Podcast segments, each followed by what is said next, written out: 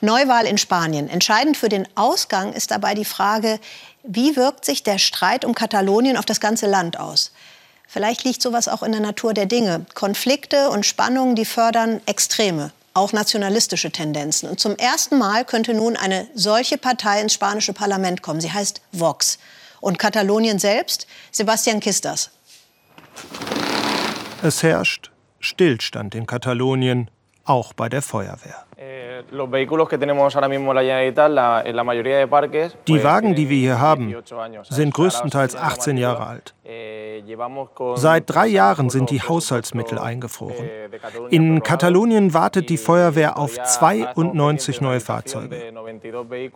Aber wenn sie das Geld nicht zur Verfügung stellen, müssen wir mit dem leben, was wir haben. Ein eingefrorener Haushalt in Katalonien.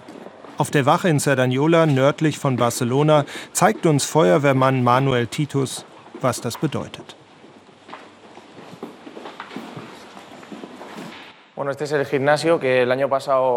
Das ist unser Trainingsraum. Immerhin mit neuen Geräten. Vorher hatten wir welche, die waren 30 Jahre alt. Aber um zu sehen, wie die Wachen aussehen, hier wird schon lange nicht mehr investiert, weder ins Gebäude noch in die Ausrüstung. Und deshalb lässt das hier alles sehr zu wünschen übrig.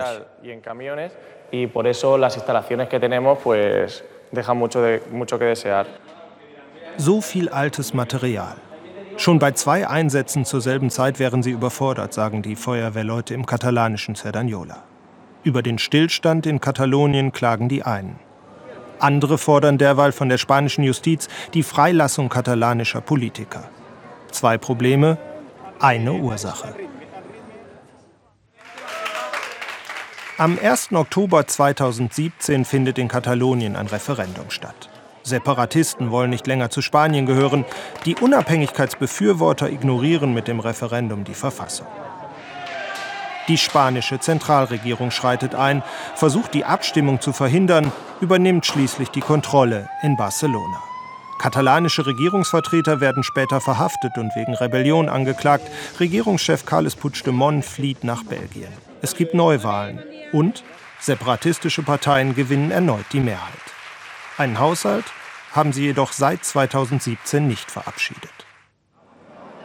Wer im Regierungssitz in Barcelona in diesen Tagen mit dem Aufzug nach oben fährt, sieht, was den Regierungschef politisch umtreibt. Die Freilassung inhaftierter katalanischer Politiker und die Unabhängigkeit Kataloniens.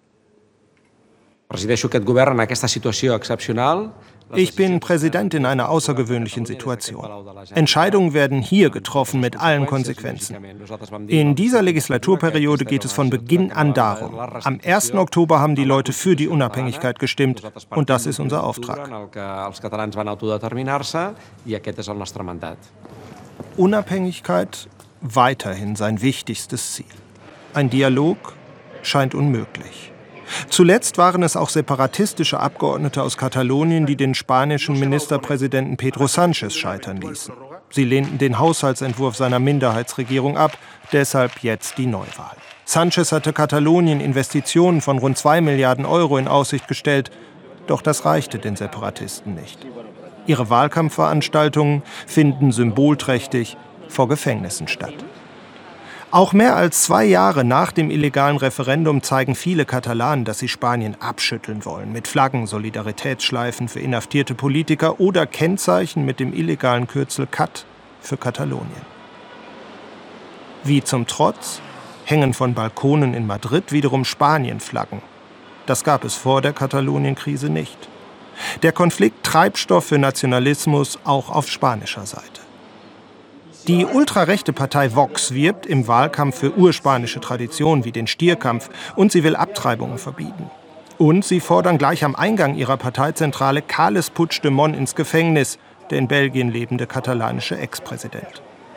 Man kann nicht mit jemandem verhandeln, der keine Einigung möchte. Die Separatisten in Katalonien haben im Laufe der Jahre bewiesen, dass sie nie zufrieden sein werden. Das liegt in ihrer Natur.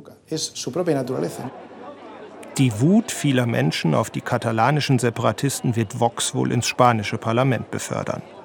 Tritt die Partei allerdings in Barcelona auf, kommt es zu wüsten Beschimpfungen. Ihr verdammten Faschisten, verpisst euch! Ihr könnt mit Pistolen kommen, aber hier erreicht ihr gar nichts. Margarita Zamora und Pedro Santiago beobachten die Szene. Jahrzehnte haben sie im westfälischen Lippstadt gelebt und gearbeitet. Eigentlich wollten sie jetzt zurück nach Barcelona in die Heimat. Eigentlich. Ich wollte zurückkommen, ich habe meine ganze Möbel hier gebracht.